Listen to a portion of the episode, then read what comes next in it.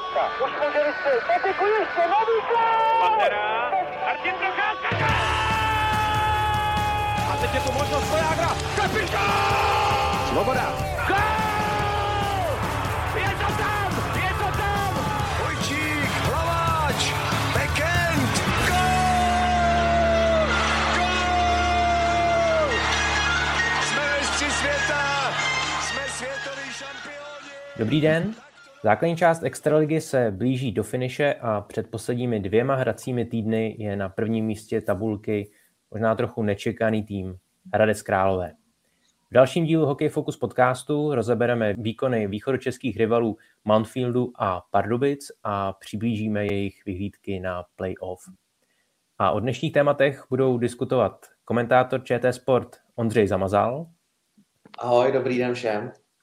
hokejový expert ČT Sport David Pospíšil Také ode mě dobrý den. a Petr Musil z webu čtsport.cz. Ahoj a přeju příjemný poslech. A od mikrofonu zdraví Tomáš Randa. Loni touto dobou hokejisté Hradce Králové v závěru základní části bojovali o top 4 a nakonec neúspěšně. Letos se přetahují s Třincem o zisk prezidentského poháru pro vítěze dlouhodobé soutěže. Davide, jak po herní stránce trenéři Tomáš Martinec a Ladislav Čihák proměnili Mountfield po úřadování hlavního kouče Vladimíra Ružičky? No, Tak já osobně si myslím, že úplně změnili strukturu vlastně toho hokeje. Vladimír Růžička to měl vždycky postavený na pevné obraně, ale e, ta byla rozdělená. Jo, byla tam fáze obrany a byla tam fáze útoku, tak jsem to aspoň vnímal já. To znamená, že Martinec s Čihákem vlastně přišli s tím, že všichni bráníme, všichni útočíme. A tomu týmu se to líbí, protože ty řady se vlastně prolínají. Vidíme to i na hře obránců, kteří kolikrát končí na zadním mantinelu, útočníci naopak jsou první vzadu. A to si myslím, že je ta největší změna. Zatímco Vladimír Růžička to měl postavený vlastně na takovým trošku vojenským drillu, prostě tohle je tvůj prostor, tady to hraješ, tady to odehraješ a dopředu potom máte nějakou volnost. Beci nám nepůjdou, tady za modrou čáru nepůjdou dál a tak dále tak eh, tohle trošku si myslím, že Tomáš Martinez s Ladislavem Čivahákem uvolnili, promixovali a vlastně se tím přiblížili k tomu trendu světového hokeje, který dneska vidíme v NHL, vidíme ho u vyspělých týmů na mistrovství světa, že v podstatě nepoznáte, kdo je obránce, kdo je útočník. Jo, takový ty atributy typického beka samozřejmě tam existují. Když si se podíváme, tak Hradec má tu obranu složenou, vždycky defenzivní, ofenzivní obránce, ale je to dobře promixovaný, namixovaný a i tihle hráči se dokáží vlastně dopředu nějakým způsobem zapojit, takže tam já bych viděl asi ten eh, největší posun v tom hokejovém projevu, a teď jsme to s Ondrou vlastně minulý týden komentovali Hradec Plzeň. To byla radost se na to dívat, jako jeden z nejlepších zápasů Extraligy, který já jsem letos viděl. A musím říct, že Hradec má formu jako hrom a ty kluci se zároveň tím hokejem baví. Co byste k tomu přidali, kluci? No, obecně pod Ružičkou, když jsem ty minul- minulé sezóně ty zápasy sledoval, tak prostě tolik, tolik mě nebavili. Teď tohle byl eh, v těch posledních zápasech, co jsem viděl Hradec, tak skoro bych se nebál eh, říct pojem, jako že to byl válec. A hlavně mě to překvapilo třeba proti Pardubicím nebo právě proti Plzni, což jsou přední extraligový týmy. No a eh, v těchto zápasech jako Hradec absolutně dominoval. Tak tam už zastavoval vlastně ty útoky ve středním pásmu a, a naopak byl jako aktivní a celý tady ten systém, o kterém mluvil David, tak posouvá i hráče, kteří nejenom, že zapadli dobře ti, kteří přišli před sezónou, ale posouvá to ještě na další level a zlepšilo to ještě vlastně Kevina Klímu, uh, Jergla, i vlastně ta první line ještě Jakub, Jakub Lev, tak uh, obecně prostě Hradec Králové hraje strašně pohledný hokej a strašně to baví se teď na něj koukat na rozdíl prostě od toho, co bylo v minulé sezóně a hlavně je to teda efektivní. No. Vůbec bych se nedivil, kdyby prezidentský pohár nakonec Hradec uh, získal. Já navážu na Davida, kdy hradecký hokej lehce připomíná to, co vtlouká do českých žen Tomáš Pacina, kdy hráčky si opravdu prolínají posty a kolikrát přesně obránkyně vidíte u zadního mantinelu útočnice stažené na jejich postu a opravdu to dělení de facto padá, základní dělení a celá pětice se neustále prolíná. A já se přiznám, a nebojím se to přiznat, že jsem nečekal, že Hradec eh, půjde takhle výkonnostně nahoru de facto během pár měsíců jenom po změně trenéra. Jenom to, že si trenéři připravili svůj tým v průběhu letní pauzy a navíc kolik máte zápasů, sedm, osm přípravných utkání v létě a najednou skočíte rychle do sezony a Hradec úplně předělal svůj hrací systém, opravdu perfektní práce. A pokud se mluví o tom, že v Česku neexistuje dostatek kvalitních trenérů, tak to není pravda, protože zrovna Tomáš Martinec s Ladislavem Čihákem patří k té mladé, nastupující generaci, zároveň už koučují nějakou dobu, nazbírali zkušenosti a jim by měla patřit budoucnost českého hokeje. Samozřejmě je potřeba neustále to potvrzovat. Neznamená to, že když vám a vašemu týmu klapne jedna sezona, že to takhle bude pokračovat dál, ale je to trend, který když bude pokračovat, tak se nemusíme bát ani o naše trenéry. Ono je taky strašně důležitý, eh, jaký materiál vám vlastně poskytne vedení týmu. A to si myslím, že Hradec dobře doplnil třeba Oksánenem. Jo, Kiviaho v bráně, to znamená kvalitní brankářská dvojice. A ve chvíli, kdy, kdy vlastně tým uh, tlačíte do hokeje, který ho baví víc než, než ten předchozí, tak to znamená, že on to líp přijímá. A když to přináší i výsledky, tak uvěří trenérům. A to je ta spojená nádoba, která vlastně, eh, to je Ondro, vlastně navazuju na tebe, eh, to je ten rychlej přechod k těm lepším výkonům. To je to nakopnutí. No, protože ve chvíli, kdy já se těším na zimák, co tam bude, jak eh, si zase zahrajeme, jak mi to jde a to, tak já to dělám všechno s radostí. Nemám žádný strach tam jít, co zase bude a co se bude řešit a tak dále.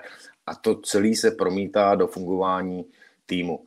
A ten materiál má Tomáš Martinec a Ladislav Čihák nadstandardní pro Českou extraligu. Jo, ono je těžký, kdyby tyhle dva se sebrali a šli do Zlína, tak uh, by mě zajímalo, jak by to vypadalo. Prostě asi moc by toho taky nevymysleli. Jo, ale ve chvíli, kdy ten materiál mají, tak se projevuje ta jejich kvalita, že to umějí poskládat, rychle, rychle všechno nějakým způsobem pospojovat a přenést na ten led a ty body získávat. A navážu eh, na Petra. Eh, já jsem přesvědčen o tom, že Mountfield ten prezidentský pohár získá, protože je rozjetý jako válec a eh, bohužel prezidentský pohár není, není vítězství v playoff, takže ale k tomu se dostaneme. Nicméně na konci přestupového období bylo v Hradci docela živo. Východočeský klub poslal do Karlových varů brankáře Štěpána Lukeše výměnou za jedničku energie Filipa Novotného. Ondro, s odstupem těch několika týdnů, jak se ti jeví oba golmani v nových působištích a kdo podle tebe z té výměny profituje víc? Podle mě z té výměny profitují obě strany, protože už v průběhu podzimu se provalily zprávy, že Filip Novotný bude končit po téhle sezóně v Energii, že nehodlá dál podepisovat smlouvu. Ostatně údajně se to projevilo i v tom, že najednou ho trenéři vyřadili na pár zápasů ze sestavy, zkoušeli, jestli Vladislav Habal zvládne tuhle úlohu a Karlovy Vary potřebovali přivést golmana, to je jasné. Tak jak jsem to pochopil já, tak poté, co Štěpán Lukeš si nedomluvil zahraniční angažmá, tak naopak ho oslovili Karlovy Vary a podepsali s ním smlouvu, což už se v dnešní době smí, už je to povolené, už se to dokonce může zveřejňovat. No a v tu chvíli najednou Hradec zaregistroval šanci, taky on usiloval o Štěpána Lukeše, ale když se situace takhle zamotala, tak viděl, že může získat výměnou za Filipa Novotného tím, že tam pošle Štěpána Lukeše velmi kvalitní materiál, jak říkal David. Takže je to, jak se říká, win-win, to znamená výhodná situace v tu chvíli pro obě strany. Takže Štěpán Lukeš už teď nastupuje za tým, kam by se vydal až po sezóně, takže už eh, může si to prostředí osahat a seznámit se s ním a zapadnout do týmu. A na druhé straně Hradec Králové si osvojil brankáře, který ve dvojici s Kiviahem je přesně ten díl, který špičkový klub potřebuje. My jsme to s Davidem připomínali v neděli během přenosu. Vys Třinec a jeho kvalitní golmanská dvojce, ze které nakonec vyplul v posledním playoff Ondřej Kacetl. Nečekaná, nepředpokládaná jednička a on dovedl oceláře k vítězství a teoreticky tuhle úlohu může Hradci letos splnit Filip Novotný. S tím, že se čeká, že Filip Novotný po sezóně nebude pokračovat v Hradci, protože se mluvilo o tom, že už má podepsanou smlouvu s Mladou Boleslaví. To se přiznám, že nemám potvrzené tohle, ale je možné, že v případě Novotného je to opravdu jenom angažma od ledna do dubna v Hradci Králové.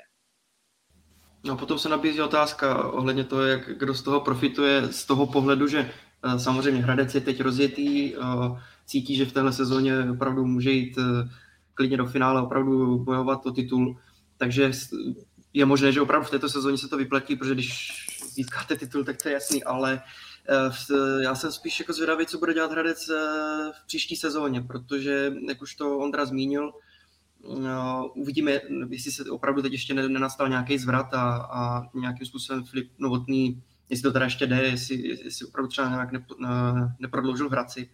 Ale když eh, půjde do Mladé Boleslavy, tak najednou vlastně Hradec přišel o Lukeše, eh, přijde o Novotného, nejspíš teda zůstane Kiviaho a bude hledat eh, zase nového brankáře. Podle mě počítal s Lukešem, takže tam Hradci rozhodně taky nebyli nadšení z toho, Eh, že vlastně Lukeš už se eh, nějak předdomluvil nebo dohodl s Vary.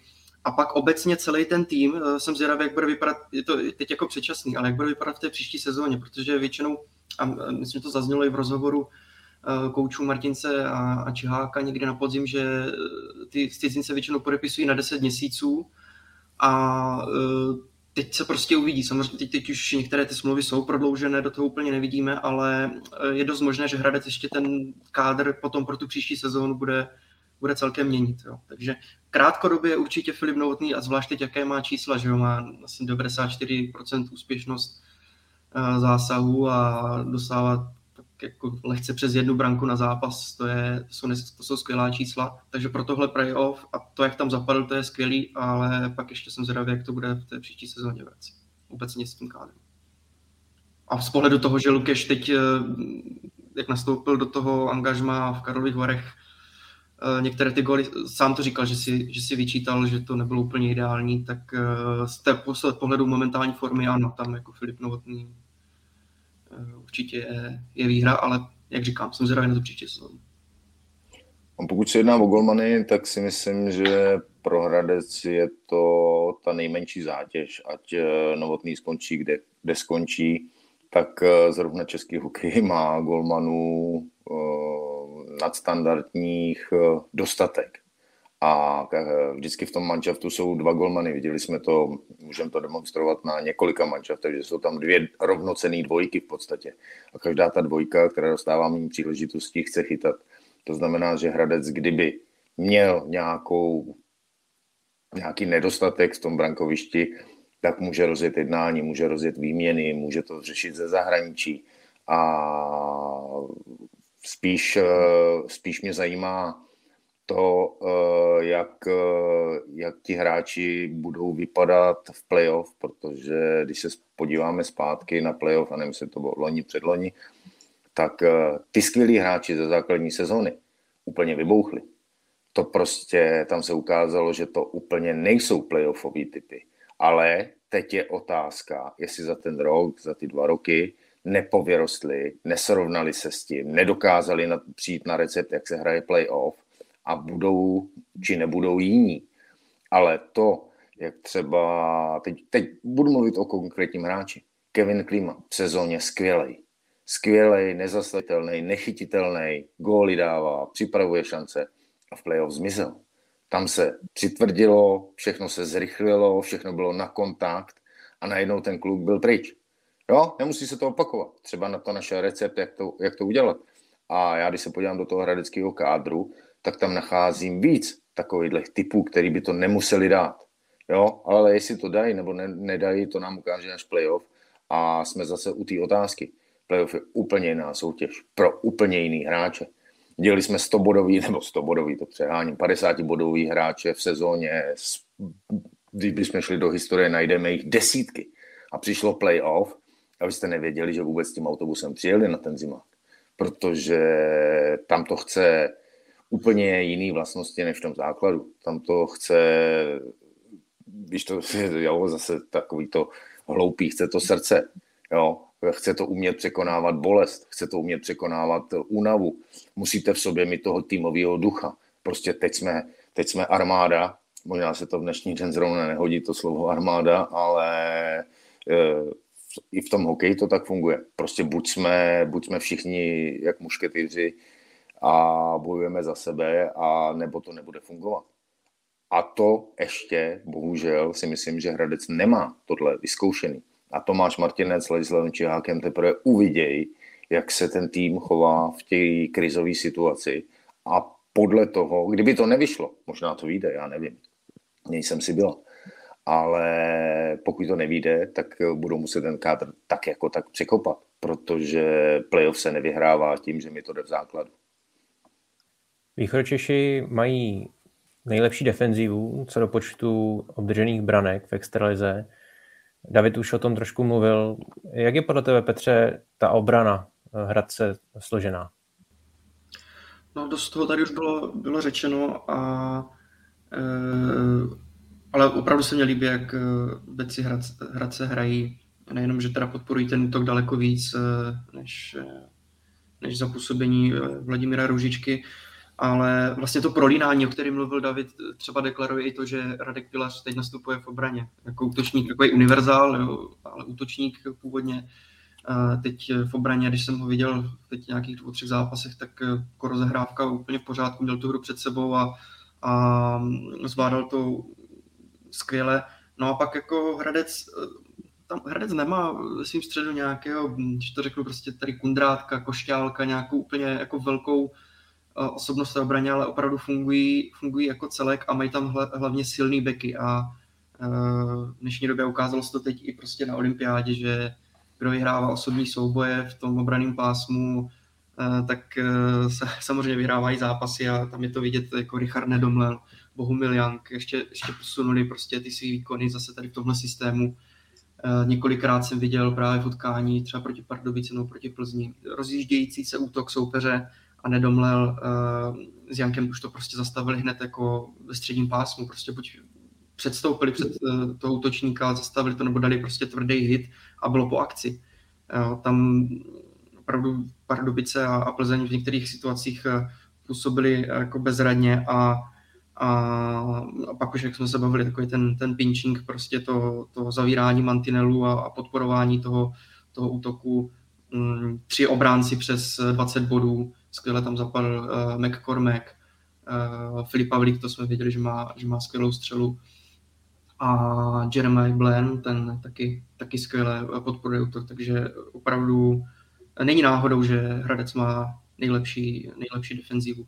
A ještě potom pro to playoff, když jsem zmiňoval Nedomlela a Janka, tak potom v útoku i třeba Smoleňák, i třeba Kevin Klima, když to řeknu trošku lidově, tak Hradec má takový uh, no prostě tvrdý hráče a, a provokatory takový jako ty hajzlíky trochu pro playoff, takže já si myslím, že tohle by opravdu Hradci Králové mohlo, mohlo vyhovovat a ten playoff tým z něj klidně může být. Já bych možná Petrovi trochu oponoval v tom, že Hradec nemá osobnost v obraně. Pro mě jsou to minimálně Jeremy Blaine a Filip Pavlík. Pavlík titul z Litvínovem 2015 a od té doby zase nesmírně vyzral v komplexního obránce a Jeremy Blaine to je podle mého soudu jeden ze tří nejlepších backů v celé soutěži a zase, jak jsme teď s Davidem komentovali, tak jsem se jenom utvrdil v tom, že obraný pár Jeremy Blaine, Richard Nedomlel je nejkomplexněji složená dvojice v celé soutěži. Blaine spíš ofenzivní, Nedomlel spíš defenzivní, ale zase, jak to David připomínal, dokážou si role prohodit. I psy jako my jsme je nazvali při obranáři jako Nedomlel a Young, dokážou skvěle podpořit útok. Je vidět, že to opravdu nejsou jenom hráči, kteří by striktně bránili a pokud nejsou vyloženě svázáni tím, že musí zůstat přikovaní v té pozici defenzivního obránce, jistit svého kolegu, ale dokážou se prolínat, tak eh, si myslím, že fungují bezvadně a tahle dvojice odehrála výborná oslabení proti Plzni. Oba dva, nebo Blén ve hře víc než 25 minut, Nedomlel se taky eh, pohyboval kolem těchto čísel. A právě tahle sezona nebo v případě Bléna už poslední dvě, tři ukázali, že v něm vyrostl na průměrný extraligový obránce. Pro Hradec dobrá zpráva, že si ho dokázal zavázat na podzim další dlouhodobější smlouvou. Mountfield, jak už bylo řečeno, se opírá i o značný počet cizinců. Eh, než se podíváme na tu negativní stránku věci, tak eh, když se podíváme nejdřív na ty přínosy, tak eh, největší pozornost budí čtvrtý nejlepší střelec extraligy Achty Oksanen. V čem je podle tebe, Ondro, nejvíc prospěšný, kromě teda těch branek? Je to Fin. A viděli jsme, co Finové dokážou na olympijských hrách, na posledních mistrovstvích světa. Zkrátka nevypustí nic, jsou zarputilí, perfektně bruslí, má mimořádný instinkt v gólových situacích a není náhoda, že v minulé sezóně skončil čtvrtý v kanadském bodování finské nejvyšší soutěže, až se někteří finští novináři divili, proč de facto nefiguroval v žádné nominaci na žádnou z akcí reprezentace v té minulé sezóně, ale tam samozřejmě Finové zase eh, dobře vědí, co dělají při tvorbě svého kádru. A Oksanenovi to trvalo chvíli, on sám to komentoval, že se musel přizpůsobit české extralize, kterou paradoxně vidí jako rychlejší a tvrdší, ale podle mě to myslel jako spíš rychlejší s kotoučem, ne v pohybu bez kotouče. Takže přece jenom, než přesedláte z jedné do druhé soutěže, tak vám to něco zabere, ale od té doby funguje bezvadně. A jako těžko ho popisovat nějak typologicky, mně se zdá jako takový komplexní hokejista, ale eh, a David určitě k tomu bude mít jako přesnější připomínky. Já bych ho hodnotil jako hráče, který, který je nesmírně šikovný v osobních soubojích. To znamená, on dokáže tady u mantinelu vydat puk, dokáže ho udržet, pokrýt si ho, počkat si na ten správný okamžik a z toho těží spoluhráči. Samozřejmě uh, on dal hodně gólů, ale zároveň dokáže ty šance připravovat. Jo, to, to je hráč, který je vychovaný finskou ligou a když mluvil o té rychlosti, tak spíš myslel, nebo takhle, nechci urazit Českou extraligu, ale myslím si, že spíš myslel, že je to hrozně rozlítaný. Že tam není ten klid na puku, že se kazí hodně přihrávek a tak dále a tak dále.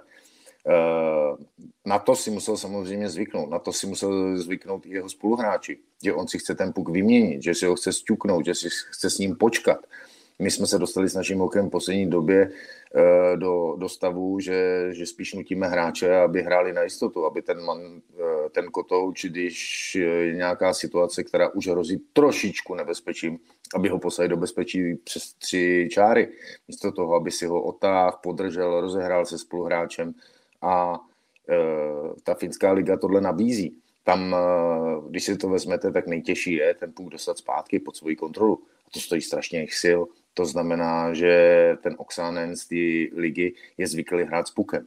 Proto je tak úspěšný bodově. A ve chvíli, kdy najednou ten puk nemáte, protože si ho v klidu nepodržíte, nenahrajete, tak vám ta liga přijde strašně rychlá, protože si říkáte, sakra, já nemám puk vůbec, já to nestíhám, já jsem tady vzadu a oni už hrajou tamhle vepředu, já tam dojedu dopředu a oni už jsou zase vzadu. Ale to není tím, že by to bylo nějak extrémně rychlejší než finská liga. Ale ten puk lízá strašně rychle nahoru dolů. Takže ve chvíli, kdy si Oxánen tohle všechno osahal a hlavně domluvil se se spoluhráči, že chtějí hrát hokej, což podporuje jak Čihák, tak Martinec. O, to jsou taky trenéři, který, a hlavně já jsem s Tomášem Martincem hrál i v manšaftu a vím, jak on to chce hrát. On, e, ten se nebude honit někde za pukem. Ten si ho radši třikrát e, přehraje přes obránce, e, podrží si ho, počká si na ten správný okamžik protože se snaží těm hráčům štípit to, sledujte tu hru, nabízejte se. Čím víc budete na puku, tím víc bude soupeř unavený. Vzpomeňme si ve fotbale na Barcelonu. Na to se svým způsobem nedalo koukat v pozdější době, když 70 eh, minut měli balon na noze, soupeři tam běhli jak šílený, ale na balon se nedostali a pak přišel ťuk, ťuk, ťuk, gól. Jo? Takže v tomhle měřítku to v hokeji nejde. Ale ten princip je stejný. Ve chvíli, kdy vy máte půl, tak řídíte hru a Radec ji dneska řídí.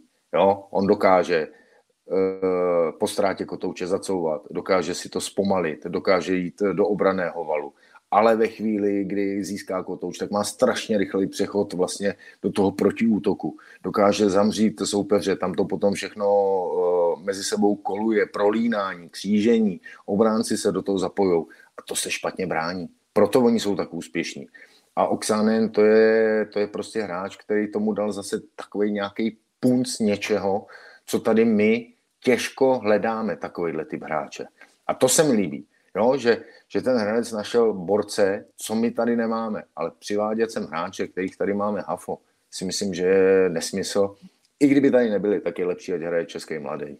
Jo? Takže dobrá trefa, dobrý, dobrý scouting a jak říkal Ondra, já nechápu, co tady dělá čtvrtý hráč finské ligy v budování, kde se tady ocit, jestli, jestli má rád Gočárovou architekturu, nebo nevím, ale to, Hradci jako hokejově si nemyslím, že Česká liga mu může nabídnout víc třeba než finská nebo KHL nebo švýcarská liga.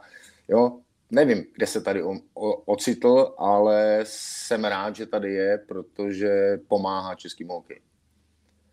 Zároveň on je jako taková výjimka, protože pak, když se podívá na ty, člověk na ty předsezónní posily, tak eh, plno jich přišlo ze Slovenska a, a chytli se tady jako výborně. Takže to je opravdu, je vidět, že to je i o tom systému, eh, který vštípili trenéři Čiák a Martinec Hradci, protože, a teď ne, že bych jako úplně znehodnocoval slovenskou ligu, ale, ale hned jako hráči jako McCormack a to zapadli, takže ach ty Okcánen, ten je, ten je úplně nadstandardní ale vlastně si nepamatuju hráče, do kterého by se Hradec Králové nějak jako netrefil z těch, z těch cizinců.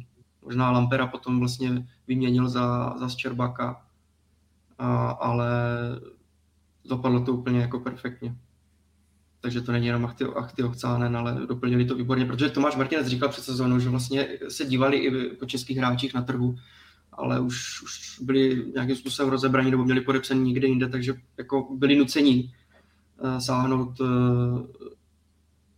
na hráče ze zahraničí a hm, povedlo se to úplně na jedničku. Radek Smolák vlastně nedávno mluvil v den poté, že uh, spousta týmů říká, že má skvělou partu, ale že to jsou takové jako fráze, ale že on to opravdu teď jako Hradci cítí a že ho ten hokej dokonce baví snad nejvíc za poslední dobu, prostě v té kariéře třeba za posledních 10 let, že to strašně baví.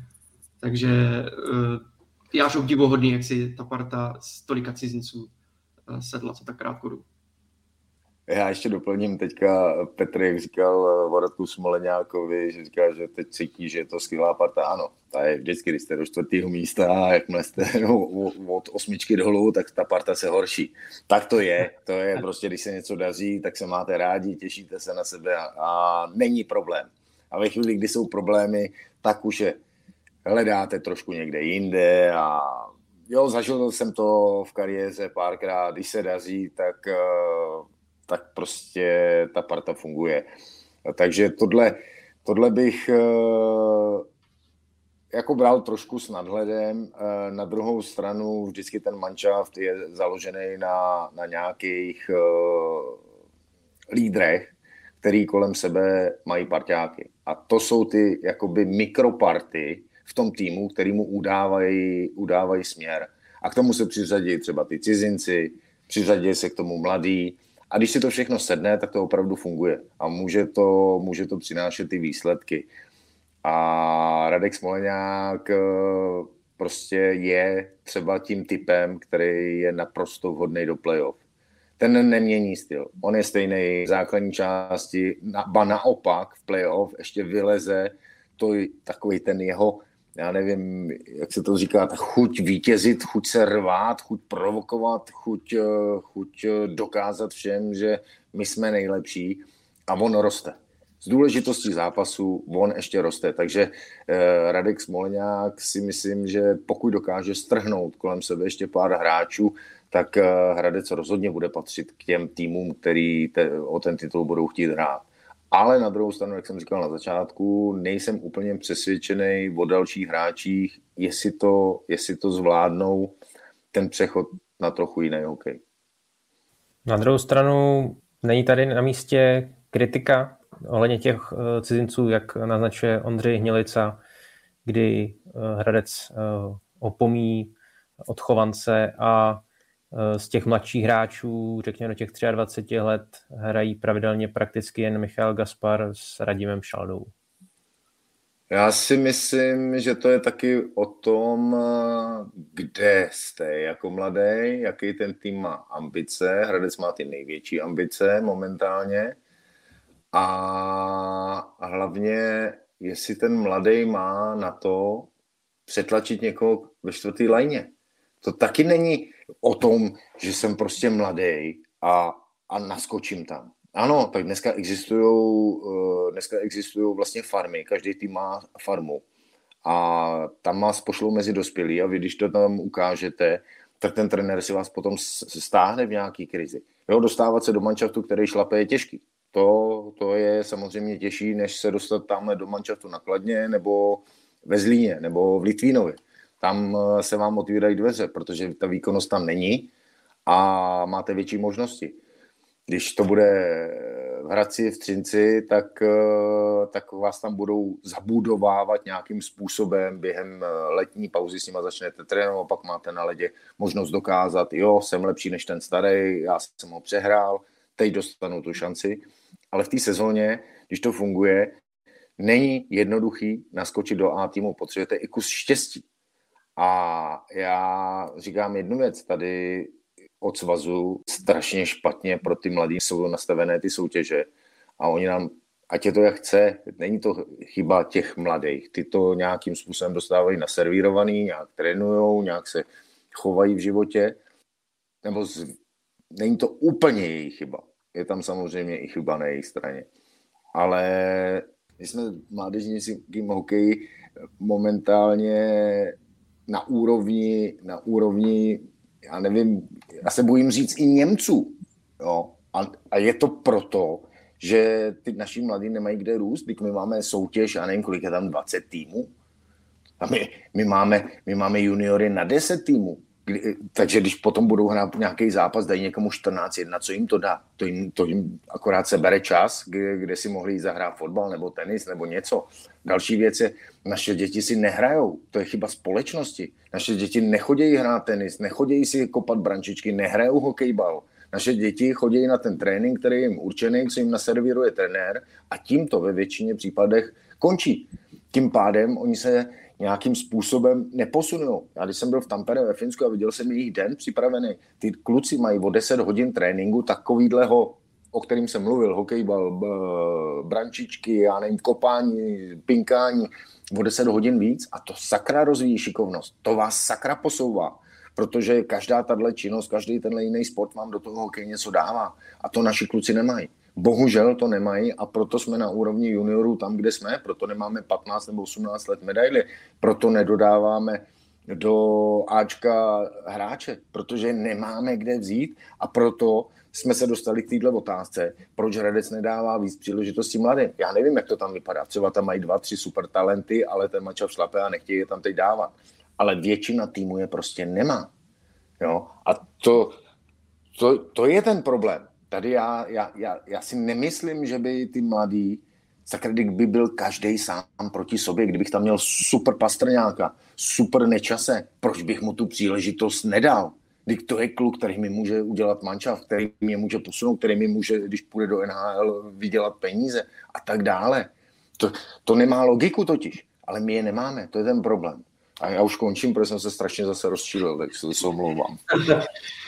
No, já podpořím Davidovu poslední myšlenku, že každý tým by de facto kálel, když to takhle přeženu, do vlastního hnízda, pokud by nenasazoval své mladé hráče, místo toho, že musí platit rozhodně dražší dospělé hráče a jedno jestli cizince nebo Čechy, protože ekonomicky je to hrozně nevýhodné pro každý klub, takže evidentně nejsou na trhu, evidentně nejsou ti mladí, jenom jsem, já vím, že je to velmi povrchní ukazatel, velmi povrchní ukazatel, ale zkoušel jsem si rozkliknout kanadské bodování hradeckých juniorů v téhle sezóně a hráč na první pozici má 33 bodů z 41 zápasů v juniorce.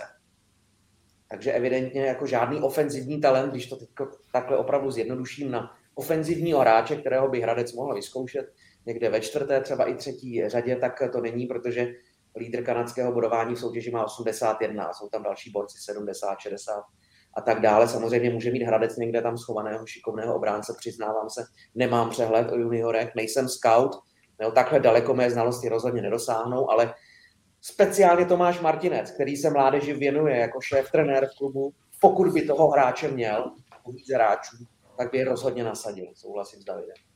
Je to systémová věc, ano, Hradec je plný cizinců, ale zkrátka v současné době to vyhodnotili tak, že za prvé chtějí úspěch, protože určitě existuje tlak od vedení klubu, od majitelů, konečně ukázat nějaký úspěch v playoff, takže to vás nutí k tomu poskládat co nejsilnější tým a moc si nemůžete dovolit experimentovat. A za druhé, mladých hráčů se vám nedostává, takže ta skladba týmu vypadá tímto způsobem. Hradci králové. Což neznamená, že v jiném klubu to nemůže vypadat jinak. A konec konců Ladislav Čiák taky dlouho dělal nebo trénoval mládež, takže myslím, že přehled určitě taky má, ale v několika nebo v posledních měsících se i vyjádřil, když to tak nějak jako zhrnu, Uh, co už tady zaznělo, že asi opravdu v Hradci teď zatím nějaký výjimečný hráč, který by to mohl doplnit, uh, tam není a dává to tam jenom za zásluhy, jenom podle třeba nějakých jako bodů v té juniorce, tak to se zatím asi Čehákovi s Martincem úplně nechce a, a proto třeba teď při zraní Petra Koukala, tak myslím, že i proti Plzni ten čtvrtý útok byl složený jenom ze dvou hráčů a doplňoval tam Kevin Klíma, a nebo myslím Aleš Jargl se tam střídali, takže do té čtvrté liny klidně nějakého mladého hráče mohli dát, ale zatím to prostě neviděli a dokonce po utkání v Pardubicích říkal Ladislav Čiák, že jo, my bychom jednoho juniora vzali, měli jsme ho vytipovaného, nejmenoval ho, ale prostě zatím si to nezasloužil.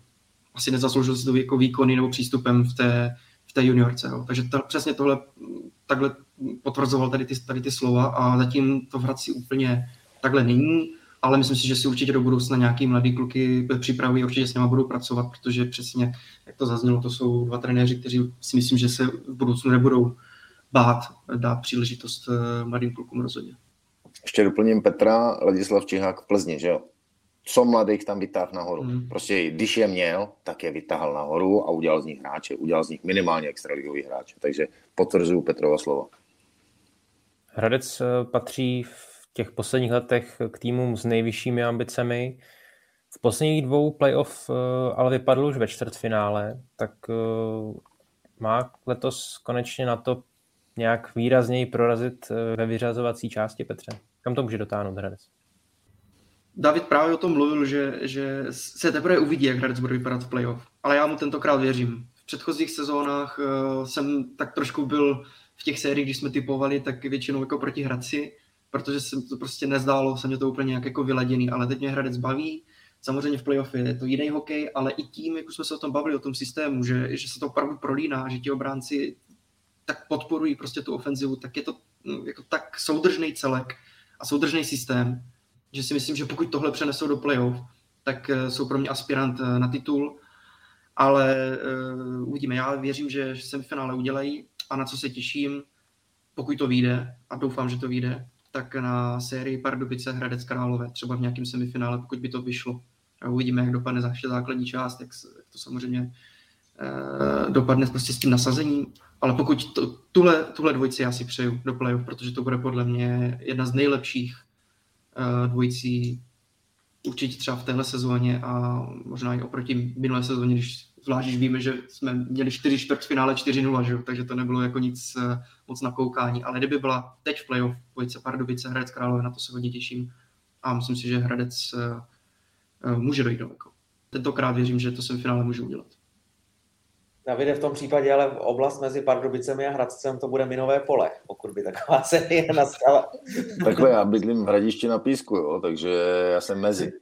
ale, Právě. ale je to blíž k Pardubicům. Ne, eh, já zopakuju jenom to, že ten tým vypadá skvěle a že má playoffové typy a má spoustu typů hráčů, kteří nepotvrdili, že v playoffu umějí hrát. A teď se ukáže, kam se posunuli. No, můžou jít do finále a můžou zahučet v prvním kole. Ta extraliga je tak vyrovnaná, že pokud někdo přijde do playoff s vyladěnou formou, s týmovým duchem a tak dále, tak je schopný přetlačit kohokoliv. Já uvedu příklad. Podívejte se na Vítkovice. Jo, já bych před sezónou si říkal, jo, dobrý, tak do osmičky dejme tomu podle toho, jak to poskládali ale s Vítkovicema nechce hrát nikdo. A co když na, na ně padnete? No, pak eh, je tady upozaděná Sparta, která se houpe na vlnách, to je Atlantik jako hrom, ale přijde playoff a ty kluci si uvědomějí, hele, teď už jako vypadnem, když nebudeme hrát, jo, a začnou hrát úplně jinak. Je tam Liberec, který se zvedá od té doby, co se vrátil Láďa Šmít. Ten kádr je dobrý. Jsou tam Pardubice ambiciozní. Jo, je tam Plzeň nevyspytatelná. Já nevím, abych na někoho nezapomněl. Boleslav je zatím stínem toho týmu, který by měl být, přitom ten kádr tam je. A takhle bych mohl ještě vytáhnout, to si myslím, dva, tři týmy, takže my si tady můžeme říkat, ano, Hradec je aspirant na titul, ale zároveň eh, mu dejchá na paty sedm vlčáků. Jo, Třinec, já jsem zapomněl na Třinec, pardon. Jo, to, ten, ten, ten s Vencou Varaděou nebude mít menší ambice. Takže jako teď jsme si tady vyjmenovali sedm týmů a ty všechny týmy nás můžou překvapit anebo zklamat. Uvidíme, no. Já si myslím, že nás čeká hodně zajímavý playoff a jsem strašně rád, že budou moc lidi na zimák, protože to ten hokej zvedne a dá to tomu ty grády. Ty kluci si dva roky v podstatě nezahráli před lidma a viděli jsme to už v neděli, když tam pustili vzorek uh, diváků, že okamžitě to šlo nahoru. Tak uvidíme, jak to playoff proběhne, ale za mě uh, s těma emocema, které do toho přijdou, to půjde pekelně nahoru.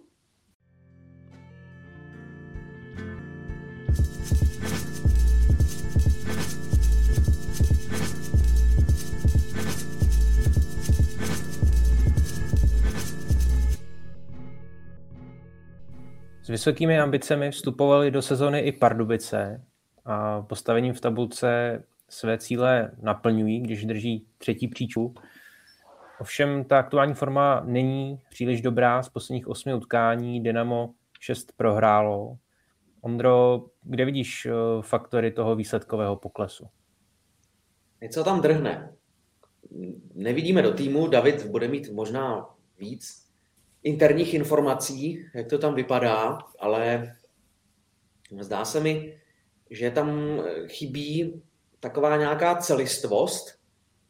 Už jenom to vyplývá z toho, že Richard Král si po druhé musel pozvat Antonio Kamaru na kobereček. Poprvé výkonnostní pokles během podzimu, pak ho to nakoplo, teď dvakrát eh, naprosto zbytečné fauly, disciplinární tresty, což jsou všechno věci, které podle mě můžou do týmu vnášet neklid. Na druhou stranu bych nepřeceňoval sérii proher v poslední době. Může to být i tím, že třeba Pardubice se více věnují fyzické kondici, tak aby byly perfektně fyzicky vyladěny na playoff a obětovali tomu třeba závěr základní části s tím, že kontrolují pozici v té čtyřce, pořád mají náskok sedm bodů na páté České Budějovice, ano, jeden zápas k dobru, ale už jich zbývá jenom pět, respektive šest pouze kometě sedm zápasů do konce základní části. Takže podle mě tým, jaký Pardubice mají, si to dokáže už pohlídat pozici v té čtyřce. Navíc tam sledujeme nějaké absence z jiných důvodů. Takže tohle, když se dá dohromady, tak nám z toho vyplývá, že teď Pardubice kulhají, ale rozhodně bych je nezatracoval i s ohledem na to, třeba koho mají brankovišti, zkušené hráče v obraně, v útoku de facto dost podobné, jak jsme se o tom bavili s Hradcem Králové nebo v případě Mountfieldu. A pak bude záležet jenom na tom, jak tým dokáže vycizelovat svou formu směrem playoff. Na ničem jiném de facto to nevisí. A to bychom opravdu museli být eh, placená věštírna, abychom tohle dokázali takhle predikovat dopředu nebo denně na zimáku a sledovat každý trénink a pohybovat se na každém zápase a možná chodit s těma klukama i na večeři, aby si věděl, co jedí. Ne, tohle opravdu nejde, ale e, souhlasím s tebou. Tam byly absence, tři hráči zranění, nějaký dva v trestu a tak dále. To je pět lidí, šestý e, tam taky chyběl ze základu a najednou máte dvě liny v pryč. A poskládat e, ten manšaft rychle do stavu, aby, aby vyhrával, aby jel dál bez šesti lidí základní sestavy, to je složitý úkol. Jak říkal Ondra, přichází playoff, náskok tam byl dostatečný, to znamená, že Richard Král s nima mohl klidně udělat nějaký mikrocyklus, který by jim dotlačil fyzičku na to, aby byli připraveni na to. To my nevidíme, to bychom museli být právě na tom zimáku. Další věc je, že tam trošku hapruje, si myslím, ta disciplína. Jo, a to se potom projevuje na tom celku. Jo, když vám tadyhle vypadne, protože mu jedou nervy, tamhle udělá nějaký zbytečný faul, uh, jo, tak tohle jsou, tohle jsou ale takový ty porodní bolesti. Pan Dědek to převzal uh, loni nebo předloni, já nevím teďka, jak s tím covidem je to zamotaný, ale je, je, dá se říct, že je to furt čerstvý majitel toho klubu a vy si nelusknete prstama, nepostavíte tým na titul, vlastně když to zvedáte z nějakého popela. To, ono to chce čas, ono musíte si zjistit, eh, tak tenhle kluk se mi chová takhle v krizových situacích, takhle se mi chová, když je v pohodě. A najednou zjistíte, on je sice dobrý, on mi dal 22 gólů, ale já ho tady nechci. On mi tady dělá víc problémů než, eh, než užitku. A tohle prostě poznáte za nějakou dobu fungování. Podívejte se na Detroit v Americe jak je to dlouho, co odešli Švédové a, a on se plácá na, na konci NHL. Prostě stavějí manšaft. A to trvá pět, šest let a ve chvíli, kdy to vyladíte, uh, máte všechny ty ingredience, tak můžete mít ty největší cíle. Nic se nedá uspěchat. A můžete mít peníze, nemusíte mít peníze. Ve chvíli, kdy si můžete ukázat na nějaký okolí hráče a přivízt ho, tak vy furt nevíte, jestli jste je utratili dobře nebo špatně. To se ukáže, až když ho přivedete do toho týmu. Takže já bych vůbec, eh, vůbec jako eh, nechtěl, nechtěl něco kritizovat, ale spíš bych chtěl divákům nějakým způsobem vysvětlit, že když máte ty nejlepší úmysly, největší možnosti, tak složit ten tým není otázka dvou měsíců a seznamu nějakých hráčů, který přivedete na papíře a dáte je dohromady to je cyklus. To je cyklus třeba jedný, dvou, možná i tří sezón, než jste připravený na to zautočit na titul. Byl tady naznačen uh, trest uh, Antonio Camary, respektive uh, ty prohřešky v poslední době. Vlastně v novém kalendářním roce schytal už uh, tři disciplinární tresty. Ondro, jak bys popsal Kamarovou osobnost? Uh, a vlastně vyvažují ty výkony, ty jeho prohřešky? Já ho neznám osobnostně ho neznám vůbec, ostatně jak bych mohl, protože se pohybuji eh, někde v, úplně vzdáleně od pardubického týmu, takže můžu soudit jenom podle toho, co vidím na ledě.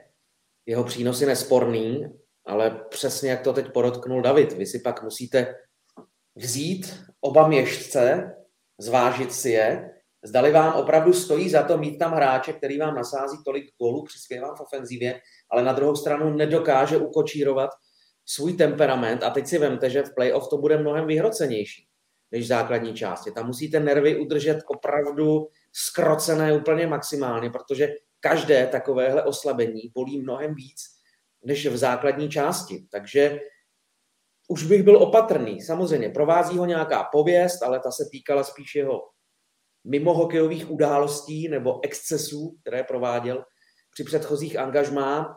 Toho se v Pardubicích vyvaroval. Na druhou stranu, už na můj vkus, už je to teď tak na hraně. Na hraně, čeho se kamera dopouští v hokejových zápasech a jak oslabuje svůj tým. Takže teď už to záleží opravdu na vyhodnocení trenérů, manažera nebo dokonce majitele klubu, ale podepsal s Pardubicemi novou smlouvu, měl by tam pokračovat v dalších sezonách, tak eh, jsem na to zvědav. A Samozřejmě, já bych se vůbec nebál, já vím, že v českém hokejovém prostředí přece jenom je to dost maskulinní prostředí, maskulinní prostředí je egoistické, někdy hodně nabubřelé, takže nerado přijímá věci typu sportovní psycholog, ale jako podle mě tohleto už je zralé na pomoc sportovního psychologa. Aby, aby se zjistilo, jako proč kamera v těchto situacích takhle reaguje a, a proč zasahuje do toho týmu excesy, které mu vůbec nepomáhají, naopak škodí. Pokud to tedy dokáží zvládnout trenéři v tuhle chvíli. To zase nevíme, nevidíme dovnitř týmu, ale, ale už to opravdu vypadá, když už i veřejně prohlásí Richard Král, že si s ním znovu musí promluvit, tak jako chytrý hráč to pochopí na poprvé. Na poprvé, že prostě tohle se nedělá a že to je výzva nebo varování pro něj, aby už se nedopouštěl podobných věcí. A když to udělá po druhé, po třetí, tak už opravdu je potřeba do toho říznout nějakým způsobem víc, sáhnout na plat, nebo samozřejmě pořád tomu hráči věřím, věřím, že mi pomůže v zápasech playoff, že bude rozdílovým hokejistou, ale v tom případě mu musím nabídnout nějakou pomoc. já tě hned doplním, Mondro, protože mě hned ceplo uh, minulé playoff. Tam samozřejmě ta série proti Mladé Boleslavi byla ze strany Pardubic jako obecně nepovedená nebo prostě jednoznačný výsledek, ale schválně jsem si se, se teď podíval. V každém zápase byl Kamara vyloučen, byly tam prohřešky hrubost, pozdní dohrání, nesportovní chování a v posledním zápase dvakrát podrážení. Jako já na něm vidím prostě takový neklid. I teď eh, ten poslední trest, co dostal, jak prostě vyskočí, trefí šika, uh, opravdu s úmyslem si uh, něco prostě předchozí střed nějakým způsobem namíchal a teď si prostě něco na, na, na Šikovi potom vylíval jako tu zlost a vidím na něm obrovský neklid, prostě jde i na tu střídačku, ještě, ještě tam je schopný hodit s helmou, uh, nedokáže to v sobě nějakým způsobem udusit. Některý hráč, když prostě vleze na led, uh, dá nějaký hit nebo jde na, na trestnou lavici, ale pak se prostě tam jako sklidní, schladí, ví, že třeba udělal chybu, že ten tým oslabil, modlí se, aby to oslabení ten tým zvládl a pak to jako zvládne, ale mně přijde, že on třeba v tom utkání ještě naopak stupňuje ty emoce a nedokáže se prostě jako zastavit. Ale jinak jako hráč je skvělý, protože nenadarmo Pardubice, no v Pardubicích mu věří, eh, takže prostě on v zakončení je skvělý, ale prostě střídá světlý dny s tmavými a pak je to opravdu jako na zvážení. Já sám teď nedokážu říct, jestli vlastně jako přínos nebo nebo není, záleží asi potom opravdu v tom playoff, ale pokud to bude v minulé sezóně, že bude v každý zápas vyloučený, tak jako přínos asi to úplně není. A ještě doplním Petra, eh, každý mančov potřebuje svého, svýho, jak to říct, v úvozovkách, řeknu parchanta, který vám bude dělat eh, na ledě soupeře rozazovat, eh, dělat tam problémy a nějakým způsobem oživovat tu atmosféru. Ale každý takovýhle kluk problémový prostě musí vždycky uh, brát to, že manžel je víc než on. A tohle si musí umět srovnat i manžel. No, když to řeknu na příkladu, jak, jak my jsme to dělali, tak uh, když nám tam přišel někdo, kdo nám kazil výsledky, protože tohle může zkazit výsledek, no, vyloučení, disciplinární testy a tak dále, to vás připravuje o peníze, o body a tak dále. A to už je problém i do kabiny tak ta kabina, pokud je silná, si s ním promluví. Řekne mu takhle ne, bude to takhle, takhle, takhle. Když to nepochopí, tak pak se řekne trenérovi, hoď nám tam placku a hrajem. Jo? A ten borec dostane v rámci hokeje samozřejmě. Nahází no takovým způsobem, že si to pamatuje. A pokud nepochopí ani tohle, tak pak musí pryč. Musí z kola ven. Jo? To jsou takový tři schody, které se za nás používaly a většinou se každý přizpůsobil. Pochopil, že manšaft je víc než já a pokud ne, byl pryč. Do půl roku byl pryč. No, že pak jsou takový typy hráčů, jako třeba Radek Smoleňák, který taky umí vyprovokovat, ale sedí o polovinu míň na trestné lavici než Anthony Kamara. On to dělá prostě chytře. No, ale to je ten typ, který potřebuješ. To je ten. Hmm. Anthony Kamara to zatím dělá místy, místy trošku jako... Ale možná je to i tím, že může to mít postavený tak, prostě je to cizinec, je, ať je to jak chce, je stále v cizím prostředí. Jo, určitě ty jeho vztahy tady nejsou tak kamarádský, jako má Radek Smoleňák se zbytkem kabiny. Prostě ať je to jak chce, je, je svým způsobem trošku na kraji té skupiny, přestože, přestože je to důležitý článek hokejový. Jo, to, když jste někde na zahraničním angažmá, tak oni vás vemou, ale ty vazby tam stejně nejsou. To byste tam musel být, já nevím, pět let a pomalu se začíná navštěvovat jako rodiny a tohle. Pak se to všechno jako přelomí, zlomí.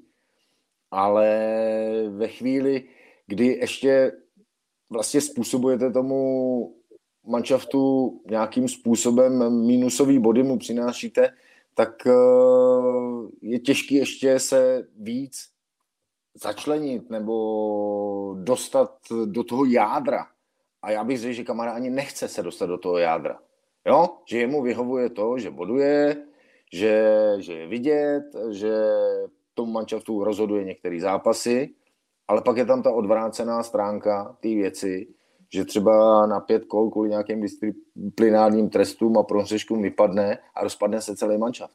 A to už je jako, to není můj problém. Ne, to je můj problém. Já jsem udělal obrovský problém manšaftu, protože se mi rozpadla třeba nejúdernější lajna, uh, musel trenér začít hýbat dvojkou, trojkou a tak dále. A to jsou vazby, které se, který se nějakým způsobem tvořejí od, od srpna. Od srpna se dávají dohromady dvojce, trojce, pětice. A ve chvíli, kdy, kdy potom přijde borec, který mu je to úplně jedno a celý vám to takhle schodí, když to schodí jednou, OK, stane se to každému, každému někdy rupne v, v kouli a prostě udělá něco, čeho potom lituje. Ale nemůže to udělat po druhý, nemůže to udělat po třetí a už vůbec ne po čtvrtý. To už je prostě k zamyšlení a jako jak říkali kluci, tohle udělá v playoff a je konec. Je finále. Celá ta práce, která byla, začala někdy v květnu letní přípravou, je smazaná a můžeme začít znova. To nikdo nechce. Jak si, Davide, eh, vnímal ten zvláštní konec eh, obránce Jakuba Nakládala v Pardubicích, eh, kdy z čista jasna došlo k, k ukončení smlouvy a k rozchodu? Tak uh, oni už byli, že jo, na jaře byly nějaký zprávy o tom, že buď Honza Kolář nebo Kuba nakládal, že jeden z nich by měl skončit. Prostě Eh, s tím týmem se nějak pracuje, nějak se doplňuje, byly podepsány nějaký obránci, který mají přijít, byla vize toho, jak by ty dvojce měly hrát, eh, jedná se i o věkový složení týmu a tak dále a tak dále. Takže s tou postupující sezónou já se přiznám, že moc zápasů, vzhledem k tomu, že většinou komentuju něco proti Parduby jsem neviděl. Uh, viděl jsem snad teďka tu třetinu s Libercem, plus ještě další nějaký dvě třetiny, takže hodnotit Kubu nakládala hokejově uh, nemůžu, ale myslím si, že to souvisí právě s tou přestavbou a stavením toho týmu. Jo? A Honza Kolář, eh, aspoň co mám informace, tak eh, letos se vrátil do, do svojí fazony, teď má teda zlomenou čelist, nebo co to má, takže nehraje, nenastupoval ale podával skvělý výkony do té doby. Takže to rozhodnutí padlo asi, asi sem. Jo, samozřejmě, mluvilo se o nějakých konfliktech, mluvilo se o nějakých uh, osobních pohovorech, které nebyly úplně v klidu. Takže to všechno tomu mohlo, mohlo nějakým způsobem pomoct a dotáhnout to k tomu vlastně vzájemnému rozvázání. Jo, nikdy se nedozvíme, jak to bylo. Jo, to bychom tam museli mít někde mikrofon a kameru, samozřejmě vždycky klub i hráč, pokud k sobě chovají respekt, a v tomto případě to tak bylo, tak vám eh, neřeknou ten hlavní důvod a napíšou vám, že je to po vzájemné dohodě. Takže já si myslím, že bychom to i tak měli respektovat. Prostě Kuba nakládal pryč, Pardubice se rozhodli hrát bez něj a život nekončí, hokej jede dál a prostě nemá cenu se v tom rejpat a hledat v tom senzace tak. A nebo to vysvětlení je často osobní důvody nebo rodinné důvody. To teď je ve spoustě klubů, ale to už je další téma komunikace českých klubů směrem k veřejnosti, který teda mě trošku i rozčiluje. Ale uh, Jakub nakládal jenom ještě pro doplnění, tak uh, měl mi si postavenou smlouvu tak, že že vlastně v jiném extraligovém klubu teď jako nemůže nastoupit, protože já, já si myslím, že o takového beka by byl stoprocentně zájem a, a že teda nesehnal nic zahraničí, tak je to zajímavý jsem, jsem zvědavý opravdu, jak to bude z jeho budoucností. Něco jsem četl i na sociálních sítích, jedna paní povídala, že trošku si zahrával eh, jako s myšlenkou, jako, jak v té kariéře vůbec pokračovat, jestli má ještě chuť, ale to je opravdu jenom, eh, jak se říká, jedna paní povídala a překvapilo mě, že třeba teď v eh, zahraničí ještě třeba někde nějaký angažmá jako nesehnal, nebo jestli chce vůbec teda ještě hrát jako v zahraničí. Tak to jenom pro doplnění, že, že jinde v extralize hrát momentálně nemůže.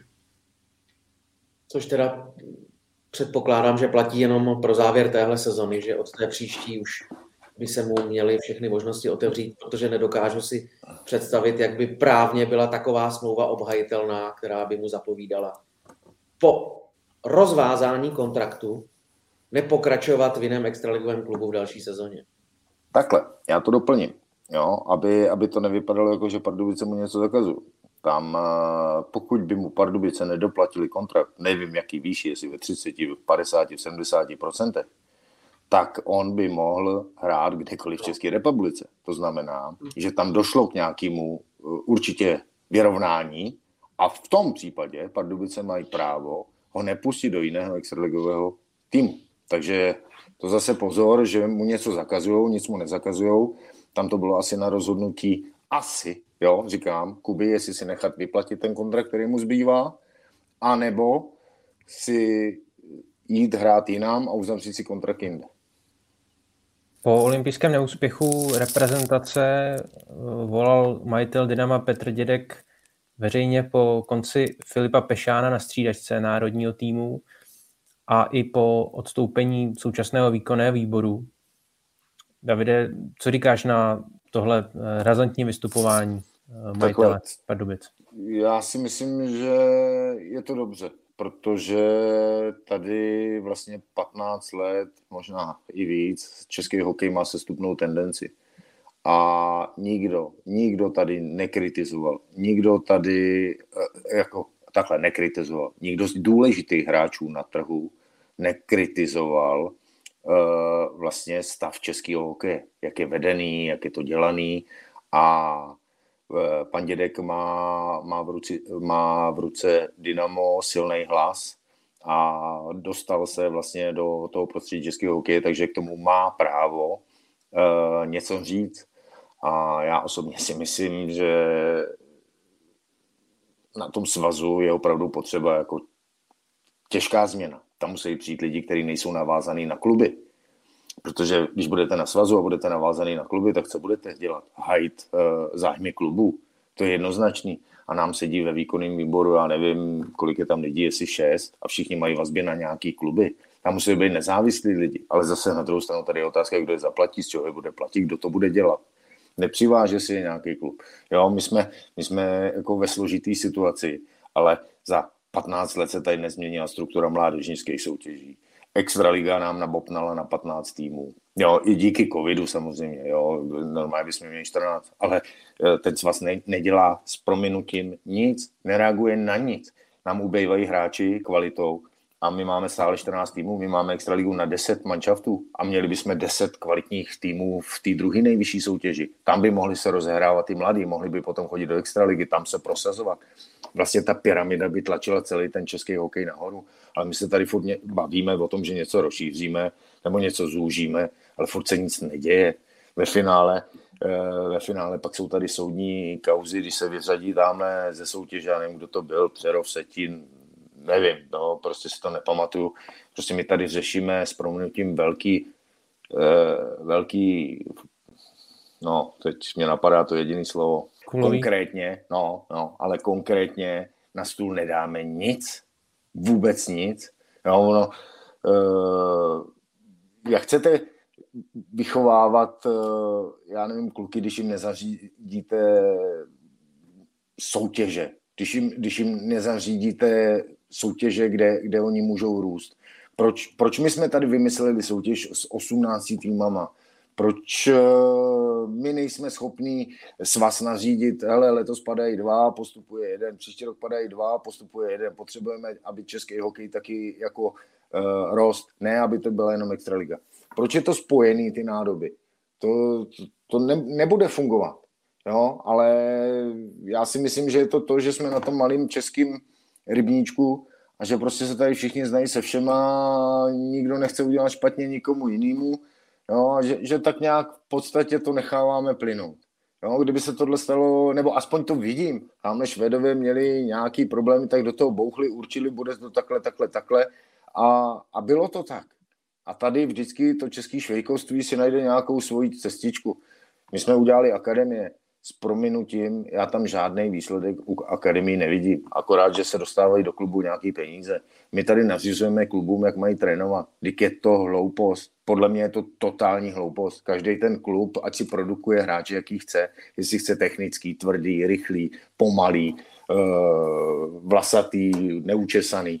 Když to je ta variabilita českého hokeje.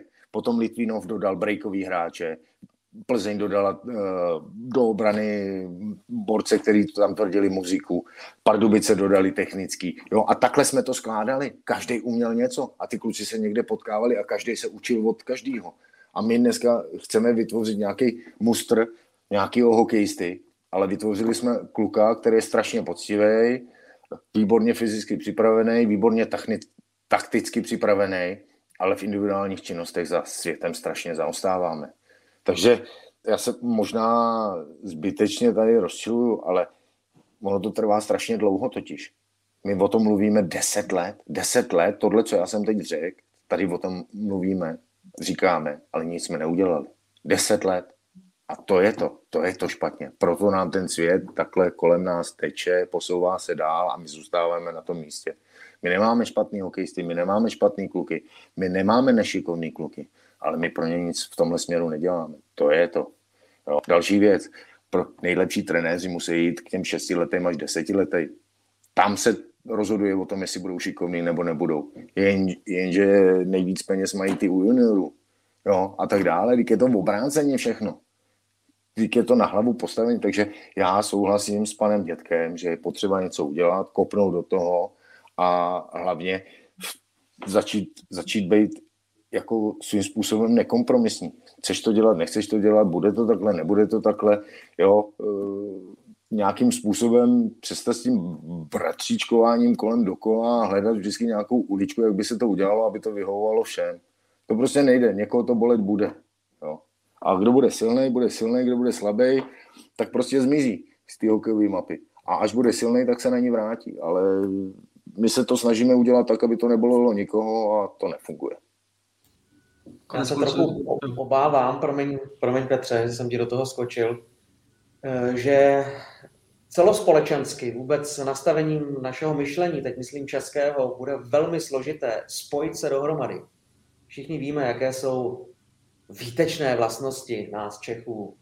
Závist, pomlouvat někde za rohem. Četl jsem výborný rozhovor teď s Jirkou Hudlerem, který to dost dobře pojmenovává, protože zažil, jak to fungovalo v zámoří.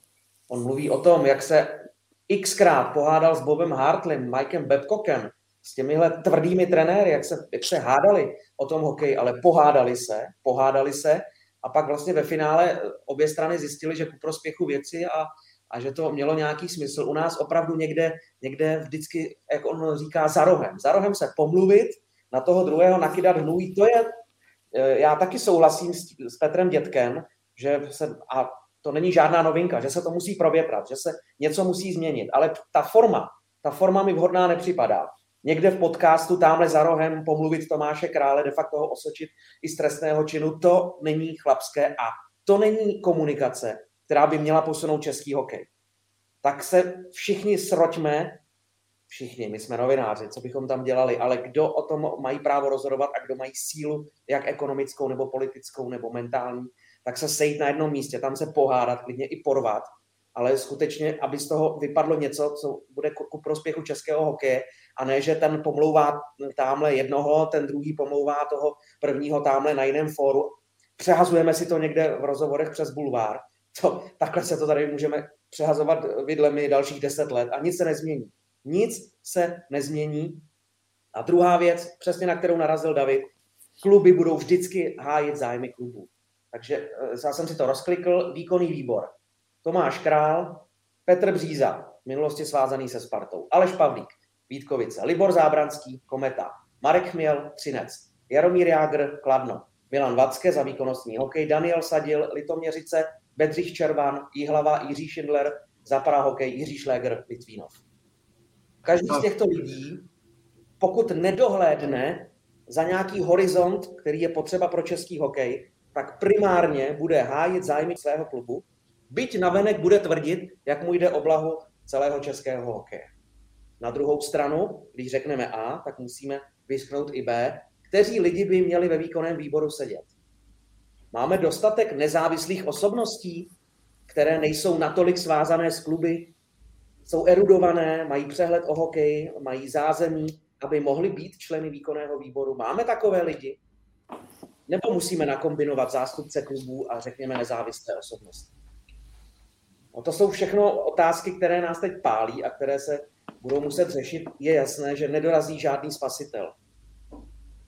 Ivan Hlinka je mrtev, už to bude pomalu 20 let, co nežije. To by možná byla osobnost, která by to dokázala spojit svým charizmatem, svým přístupem, tím, jak to dokázal svázat všechny své týmy, ať už jako kapitán nebo jako trenér národního týmu nebo ve svých klubech. Ale taková osobnost tady není. Takže teoreticky v čele svazu by měl stanout někdo, kdo má respekt, kdo umí komunikovat a kdo si hlavně dokáže kolem sebe vytvořit tým lidí, aby měl za sebou zázemí odborníků každého na některou z důležitých oblastí. Eh, připadá mi naprostá utopie, aby třeba předsedou svazu byl Alois Hadamčík. Ať se na mě nikdo nezlobí, ale to je člověk natolik svázaný s tím klientelismem a s tím, jak to tady fungovalo 25 a 20 let, že to není osobnost, která by měla vyvést český hokej z nějakého marastu. Jako to, to mně připadá jako úplný úlet, nebo Milan Hnilička, jako bývalý šéf Národní sportovní agentury se všemi těmi problémy, jako když padají tahle ta jména, tak jako mně připadá, že ti lidi, kdo chtějí dosadit tyhle ty osoby do čela svazu, tak se museli úplně zbláznit. Úplně se museli zbláznit, promiň Davide, teď jsem se zase já trošku uh, tady rozčílil. Jo. Samozřejmě. Já ti rozumím. Koho tedy do čela? Koho? Já jsem nad tím uvažoval, fakt jsem nad tím uvažoval den. Den jsem nad tím uvažoval, když jsem měl volnou chvilku. A mně se líbil názor Martina Hostáka v jednom z pořadů Bully, Vladimír Schindler, ale jak ho tak znám, tak hned by se do toho pouštět nechtěl. A Radim Vrbata, ten to odmítnul, to víme, to by byl podle mě skvělý kandidát, člověk, který by mohl vést český hokej, tak dám třetí jméno do placu a to je Jiří Hrdina. Já to podepisu a už vlastně nemusím nic říkat. Je dobrý, že jsme se střetli v určité fázi myšlenka, Ondra to řekl líp, až energičtěji, takže, takže je dobrý, že to, že to spíš řekl on a já jsem jenom chtěl uh, dodat uh, přesně uh, ohledně Petra Dětka. Uh, ta změna je, je nutná, jasně, ale taky se mi nelíbila ta forma, uh, jakou se prezentuje. A jenom dodám uh, lice krátce, uh, David zmiňoval to, to bratříčkování a možná toho výsledek, ten výsledek toho bratříčkování bude hned zápětí dnes, kdy výkonný výbor jedná o spoustě důležitých věcí, o reprezentačním trenérovi a možná i časem se dozvíme, že uh, to provizorium po konci Tomáše Krále, že, že to bude provizorium a že to povedou tři viceprezidenti Bříza, Zábranský a Pavlík jak už jsme tady říkali, taky zpětí eh, z kluby, takže to bude další zajímavý, zajímavý rok a vlastně výsledek eh, nějakého toho bratříčkování. Já si myslím, že eh, přece po sezóně, jako možná to teď vidím trošku v růžových brýlích a, a velice jednoduše, ale přece po sezóně se mohla udělat volební konference a, a mohla ta změna přijít už, už dřív. Ale asi ještě, ještě nebude a tak zkrátka dneska sledujte média a Nešek by měl napovědět taky dost o českém hokeji a nejenom o reprezentačním kouči.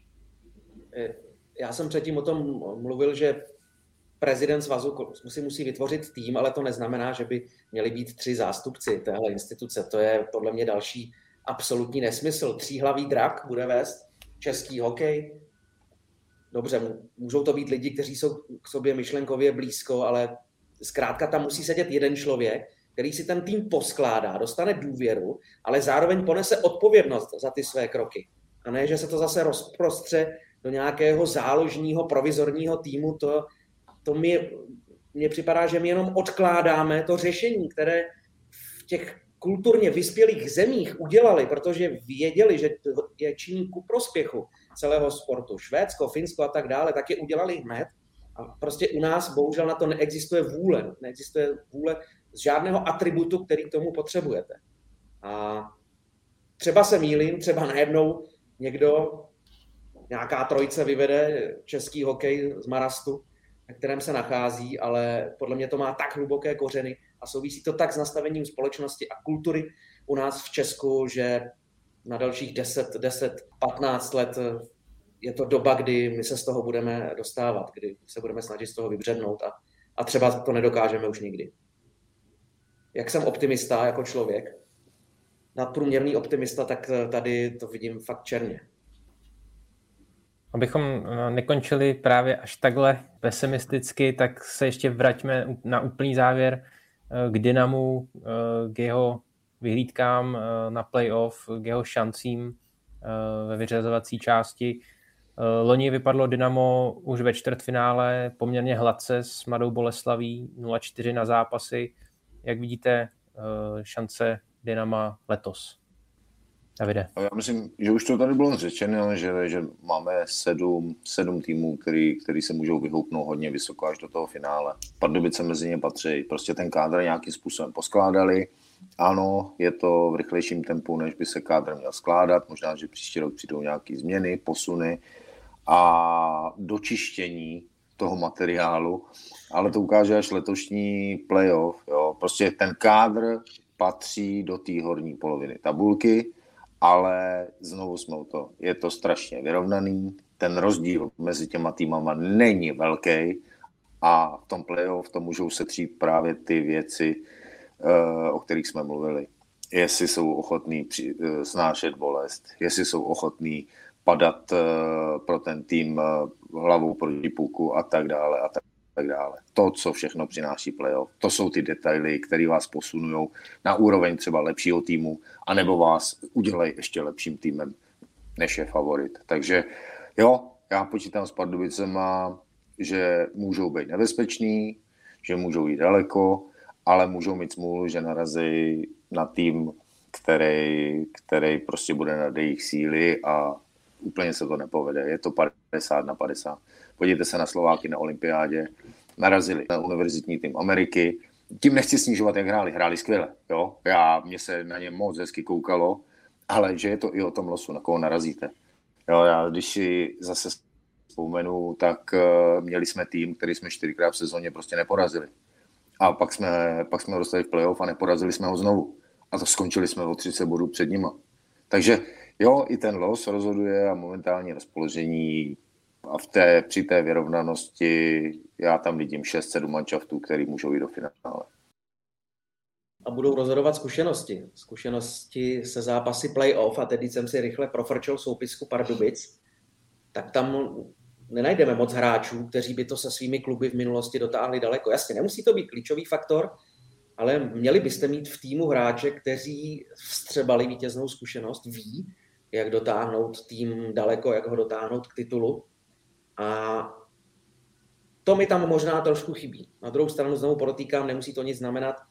Eh, můžou to být eh, zkušenosti, které jste nabrali obecně během své kariéry a teď je prodáte, protože samozřejmě taky známe případy týmu hráčů, kteří čekali dlouho na titul a najednou se cvaklo, spojilo se to v jednu sezonu a tým to dotáhl až k vítězství. A pak bude záležet samozřejmě na formě brankářů. Milan Klouček eh, trošku v té sezóně chřadnul, možná i právě po té kauze, kdy eh, podle našich informací se ho Jakub Nakádal zastával v kabině před vedením klubu. Mohlo to poznamenat jeho další výkony. Dominik Frodl je výborný brankář, věřím mu, že to zvládne, ale eh, možná toho na něj bude naloženo moc potom takhle v playoff, kdy bude cítit, že ta odpovědnost, která je na něj naložená, tak je opravdu vysoká a on se s ní bude muset popasovat. Ale takhle, když to vyjádřím nějak lehce typersky, tak zase není to žádná převratná věc, na kterou bych tady musel loubat. Může to skončit titulem, ale může to skončit vypadnutím ve čtvrtfinále. Tak jestli už uh, nemáte nic dalšího, tak uh, z dnešního Key Focus podcastu je to všechno. Davide, Ondro a Petře, díky moc za vaše postřehy a za dnešní debatu. Díky. Děkujeme a mějte se fajn všichni. Díky za pozvání, hezký den. A díky taky vám, že nás sledujete a posloucháte. Připomínám, že naše podcasty najdete na webu čtsport.cz, ve všech podcastových aplikacích nebo na YouTube. Mějte se fajn,